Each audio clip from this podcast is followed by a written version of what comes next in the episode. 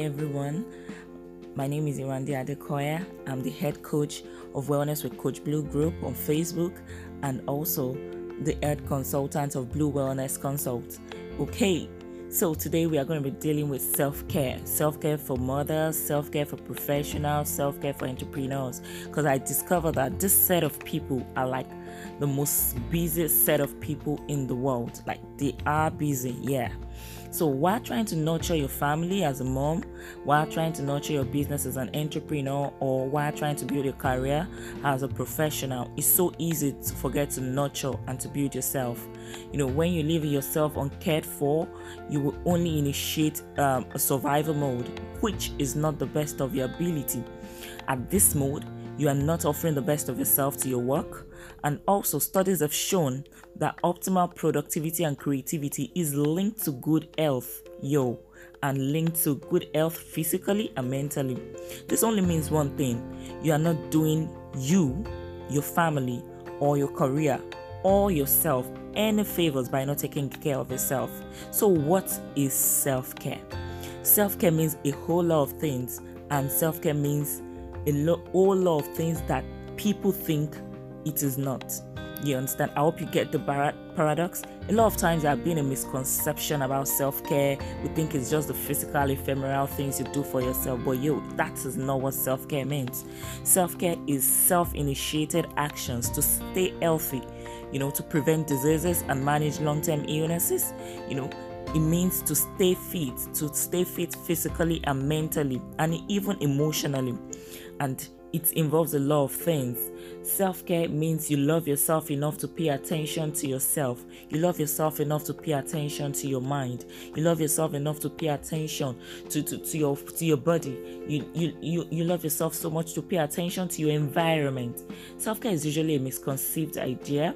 You know, it's usually thought to be just the nice things you buy for yourself. You go to the spa or you go you, you go to the beach, you know, just to let the sun beat your face. Yes, that is part of self care, but that is really not what self care is. Self care is actually hard stuff to do, especially when you are busy, when you're a mom, uh, when you, you're an entrepreneur or you're an entrepreneur.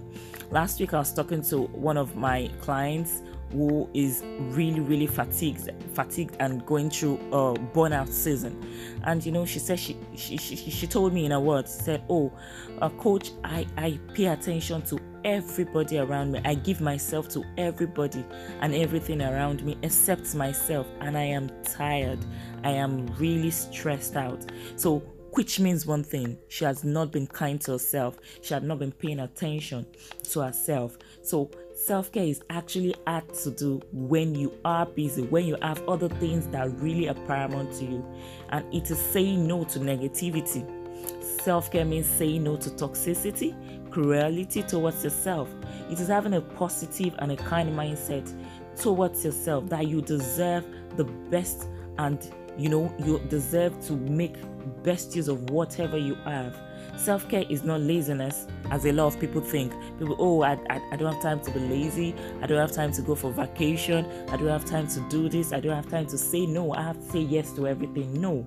Self-care is actually not laziness. It's not separate from hard work. Actually self-care and hard work they operate interdependently. Let me tell you something. Do you know your attitude towards your work your positivity towards your work, your positivity towards the challenges you experience in your family, in your workplace, in your business is actually self care. You know, it, it means that you practice self care while working. Your attitude to work will help you nurture your soul even while you are busy. It doesn't mean that you are not working hard at all. It doesn't mean that um, uh, it is it is something you have to do and that will consume your time. Self care doesn't need to be time consuming. A little routine here and there, you know, practice consistently will help give peace to your soul.